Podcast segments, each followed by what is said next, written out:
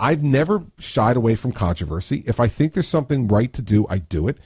And I went into this with my eyes wide open. I knew it would make some people upset, but that's okay.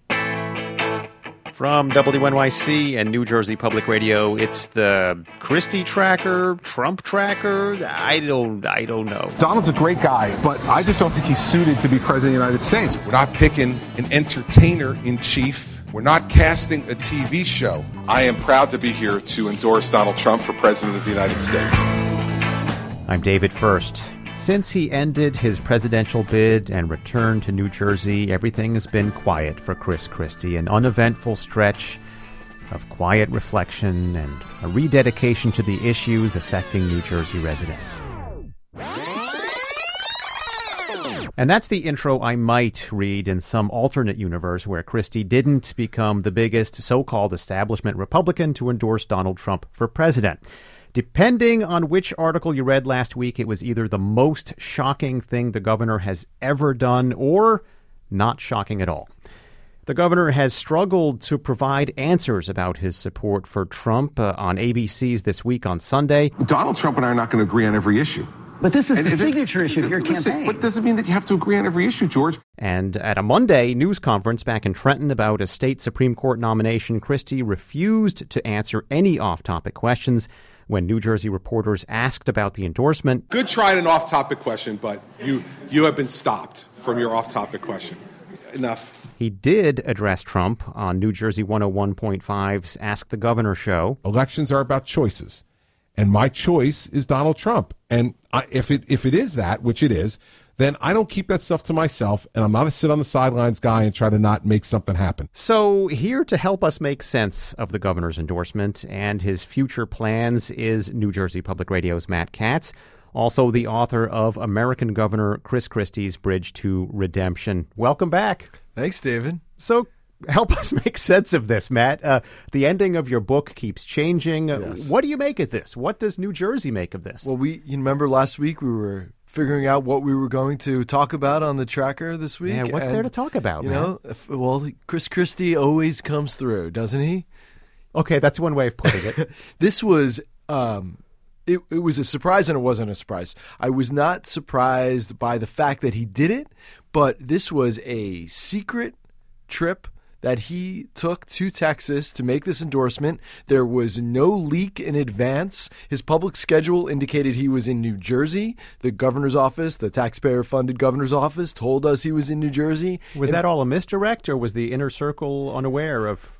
I've since found out that almost everybody was unaware that his inner circle, um, s- some members of his inner circle were, were shocked by this, um, and others, as we will talk about, were upset by this. Uh, he went there in secret, took a Trump plane during Thursday night's Republican presidential debate, shows up in Texas, and finds himself on stage with none other than Donald Trump. He will make sure that people around the world know that America keeps its word again. Donald Trump is someone who, when he makes a promise, he keeps it. and it changed the narrative of the moment, which was Trump had just gotten beaten by Rubio in the debate the night before, and now all of a sudden it's Trump getting his first bona fide establishment Republican endorsement from none other than Chris Christie. Now, you mentioned some people upset by this. Tell us who. Um, those in his inner circle who were upset by this and saddened by it um, don't want to have their names attached to that. They're still loyal to the governor. They still like the governor. There are others who have gone on the record saying that they cannot believe this happened, including Meg Whitman, the former California gubernatorial candidate. The campaign finance co-chair for uh, Christie's uh, now Right. suspended presidential campaign. She called it an astonishing display of political opportunism.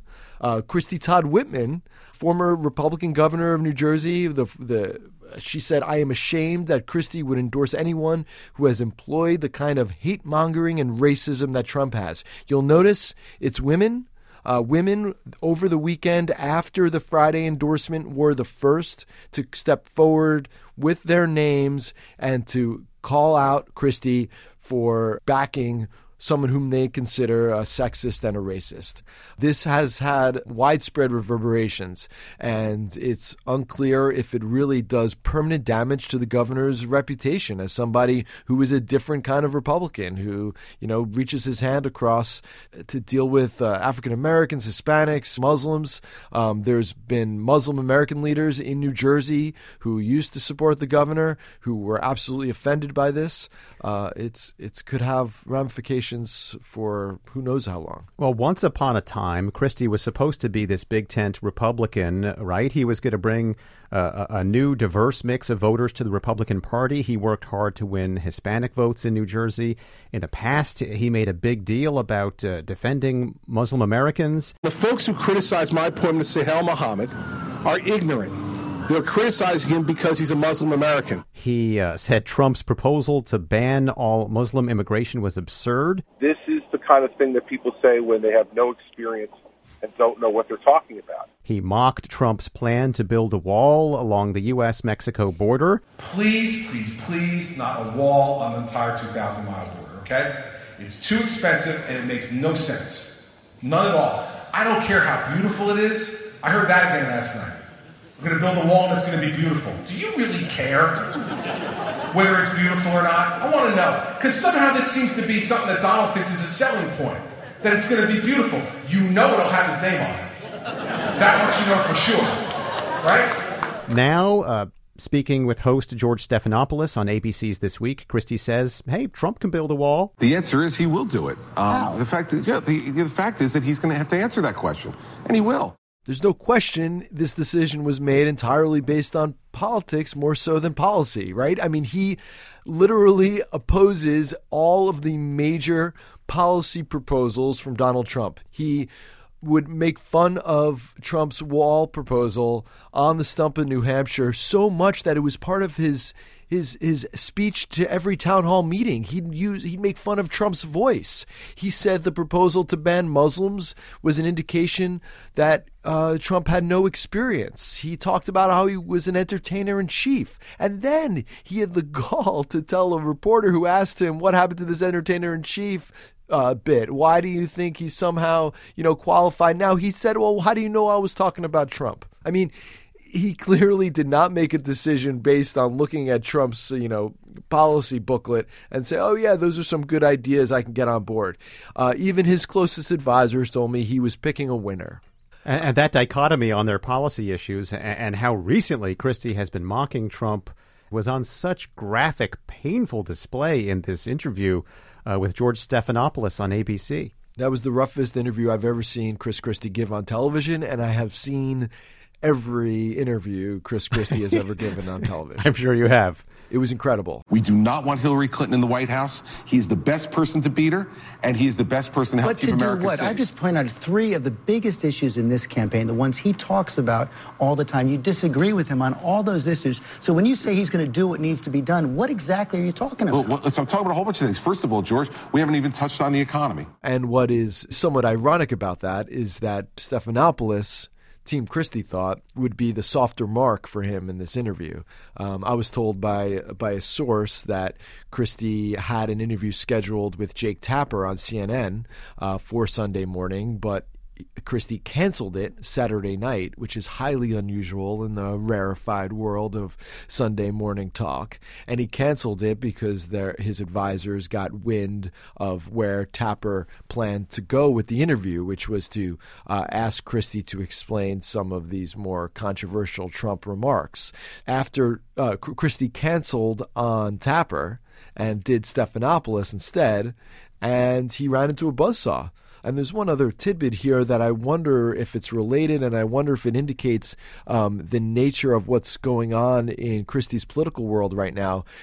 The interviews with Tapper and then Stephanopoulos were set up by the Trump campaign, not by Maria Comella, who has been one of, if not the most important advisor to the governor and has been his chief media minder since he first ran for governor seven years ago. And she was not involved in coordinating these interviews. And I wonder if the fact that she was not involved in the rollout of this endorsement contributed to the fact that there were so many stumbles and things did not go very well. Now, Christie is asking Republicans in New Jersey to support his candidate, Donald Trump. Are Republicans in New Jersey, donors and supporters, going to fall in line with the governor?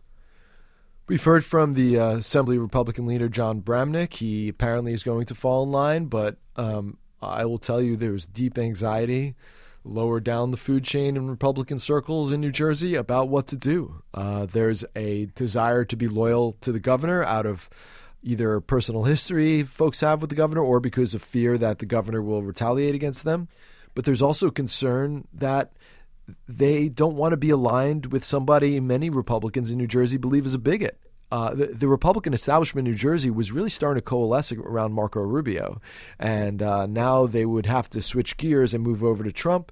And it's really going to be a test of Christie's strength in the state about whether he can get moderate New Jersey Republicans to get on board with uh, with the Trump presidential candidacy. And all of this means, of course, that Christie is going to be spending more time out of New Jersey. Uh, I, it was Friday morning. The the Star Ledger ha- had a piece on the front page. It was called, uh, you know, the final tally on the governor's time out of state. And uh, later in that day, after the Trump announcement, I, I was looking back at that uh, little headline there, the quote unquote final tally. Doesn't sound like uh, we're finished with that tally. No, no question about it. We're not finished. I was watching Christie uh, in San Antonio, Texas, this weekend at a rally uh, introducing Donald Trump, and the look of thrill and excitement in the governor's eyes to be speaking in front of tens of thousands of adoring fans, uh, a crowd far larger than anything he saw in his own presidential candidacy. Uh, it's intoxicating. Uh, I was told that he was getting uh, antsy in, back in New Jersey that he was itching to get back out there. Well, it was for more than a week, Matt. He was gone for he was out of the spotlight for for uh, twelve days. That's that's uncomfortable. My Twitter feed struggled so mightily, David, and that's what this is really all about, Matt. It has really uh, been redeemed, and I'd like to thank Mr. Trump and Mr. Christie for giving Matt Katz new relevance. Heartfelt. Um, if we're looking at a President Trump, how much of a lock would Christie be for a role in that administration? I think there's no question about it that he would get an offer for something. I think there's only a few jobs he would want. He he would be offered maybe attorney general. Somebody floated uh, the idea to me that he could be chief of staff in the White House, uh, where he'd really kind of be able to direct a lot of things. Um, somebody said Secretary of State, maybe. Who knows? Um, I think um, that Trump owes Christie to some degree. As rough as this rollout was, Christie gives Trump some legitimacy here. He got a real elected, popular Republican to support him relatively early on before Super Tuesday. It's a big deal. New Jersey Public Radio's Matt Katz. Thanks again. Thanks, David. We'll watch your Twitter feed closely. Please.